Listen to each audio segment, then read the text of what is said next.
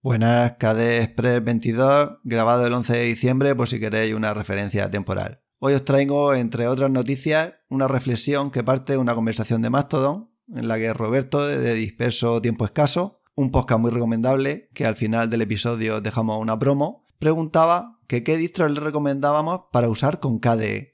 Yo ahí soy de la opinión de que es muy difícil recomendar una distro de Linux o una distro de Linux para un entorno de escritorio en completo porque ah, necesitas saber el caso de uso exacto. O sea, cada persona es un mundo y hay quien usa una distro para jugar, quien la usa para ofimática, quien la usa para servidores. Entonces quería traeros la reflexión de que no hay una mejor distro para usar con KDE, igual que no hay una mejor distro para usar de Linux. Habrá una mejor distro para vosotros por muchas circunstancias. Y habrá, puede que, una mejor distro para una cosa en concreta. O sea, la distro que esté muy actualizada, que sea muy estable, pero una distro que lo tenga todo y que cubra todo y que sirva para todo el mundo, no creo que exista. O sea, yo por ejemplo le dije que si buscaba mucha estabilidad y ya tenía experiencia con Debian y que no le apetecía liarse a aprender cómo funciona el sistema, pues que KDE Neon podía ser una buena opción. Tiene base Debian, se basa en Ubuntu y tiene KDE a la última y te olvidas más o menos de, de administrar el sistema.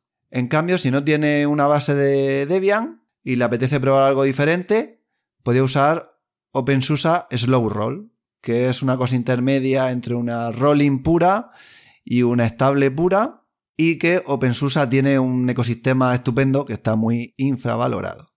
Luego, si le gusta estar a la última, a la última, a la última, pero no quiere liarse la manta a la cabeza y ponerse un H Linux, pues un Manjaro, y ahí tienes lo último de KDE, los últimos paquetes, aunque sí es verdad que yo llevo mucho tiempo escuchando maravillas y cosas horribles de Manjaro. Arch Linux es si tienes espíritu de administrador de sistemas, Gentoo si te has pasado del espíritu de administrador de sistemas a más allá todavía, y que si fuera un servidor sería Debian. Eso fue mi, mi recomendación en genérica, con la advertencia de que primero hay que conocer muy bien a quién estás recomendando. Lo bueno de Linux es que siempre puedes probarla, pero cuando no le vas a estar diciendo a tu padre, prueba siete distribuciones y mira a ver cuál es la que más te gusta, pues sabiendo qué es lo que va a hacer el usuario, se puede dar una mejor recomendación. Y también quería dejar un poco así caer de que tenemos que intentar ser un poco menos fanáticos, que está muy bien querer y admirar lo que nosotros usamos, pero cuidar un poco el no hay una mejor distro, porque eh, no en esta conversación de Mastodon, pero sí en otras Ah, he visto pestes sobre otras distribuciones porque no son las que nos gustan. Y a veces esa distribución que para nosotros es una castaña es muy buena para otra persona por otras circunstancias. Y además esas distribuciones normalmente son gratis, no pagamos nada por ellas, con lo cual también yo me quejaría un poco con la boca un poco más pequeña sabiendo que solo hace gente en su tiempo libre. Una pequeña reflexión que quería dejaros pre-navideña. Luego quería anunciar, por si hay algún oyente aquí de este podcast que sea socio y que no lea la lista de distribución, que tenemos la reunión anual el 20 de diciembre, que es el miércoles que viene, para que se lo apunten en el calendario. Y si no sois socios, pues yo me haría socio ya y preguntaría si puedo asistir y así iría conociendo a la gente, porque esta es una asociación que está muy bien y cuanta más gente os apuntéis, mejor será. Y luego también quería comentaros que Grita, una aplicación del proyecto KDE que es la leche y que tiene mucho, mucha acogida en el mundo empresarial, artístico, en las universidades. Vamos, una de las que tiene la promoción bien hecha y no es de las que no se conoce, que hace maravillas y está ahí escondida esperando que la descubran. Pues ha conseguido un nuevo sponsor que se llama Broken Rules y es un ejemplo de cómo algunos proyectos de software libre sí que consiguen la visibilidad y la sostenibilidad económica que nos gustaría tener en otros. Luego también quería comentar que si lleváis mucho tiempo sin que os aparezca en la aplicación de podcast un episodio de Compilando Podcast, que sepáis que Paco, después de un parón grande, volvió a publicar episodios, pero ha cambiado la URL del feed. Entonces, si todavía tenéis compilando audio, por ejemplo en AntenaPod tú puedes cambiar la URL del feed, te avisa de que te puedes cargar el feed, pero vamos, yo lo hice, quitas audio, pones .es y ya tendrías el feed de nuevo funcionando y disfrutando de sus episodios, que ahora son episodios más cortitos.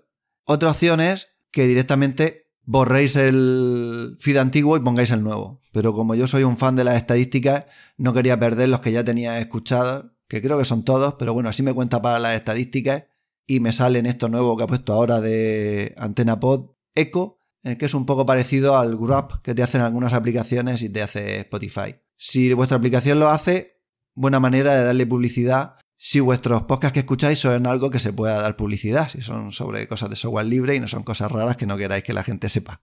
La última cosa que quería comentar es que aunque yo esté muy en contra del consumismo, comprar por comprar, las navidades, tiene que ser un periodo en el que hay que comprar 5.000 cosas y regalar 5.000 cosas, cuando hacen falta cosas, está bien comprarlas y está bien investigarlas y cosas que sean buenas que duran.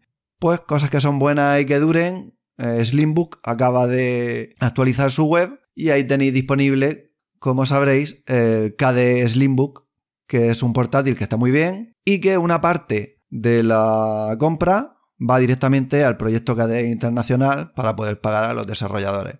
Con lo cual, si estáis pensando en renovar equipos, un recordatorio, que yo creo que no lo hacemos suficiente, que tenemos empresas en España, podemos comprar local, productos que respetan el software libre y empresas que invierten en la comunidad del software libre. Si os hace falta, mirad la nueva página de Slimbook. Si no os hace falta, reutilizar vuestro ordenador hasta que podáis y cuando sea el momento, ya investigáis que se ajusta a vuestras necesidades.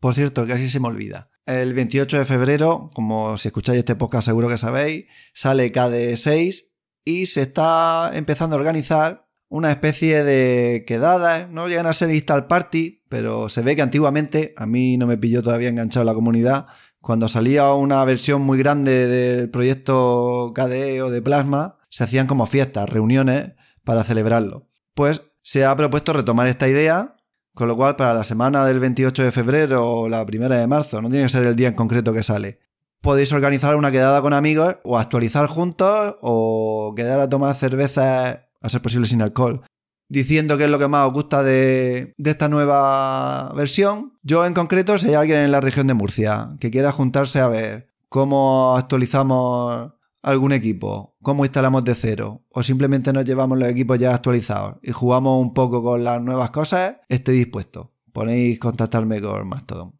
Y ya con esto sí que cierro el episodio de hoy. Si no nos escuchamos antes, felices fiestas como quiera que lo celebráis vosotros.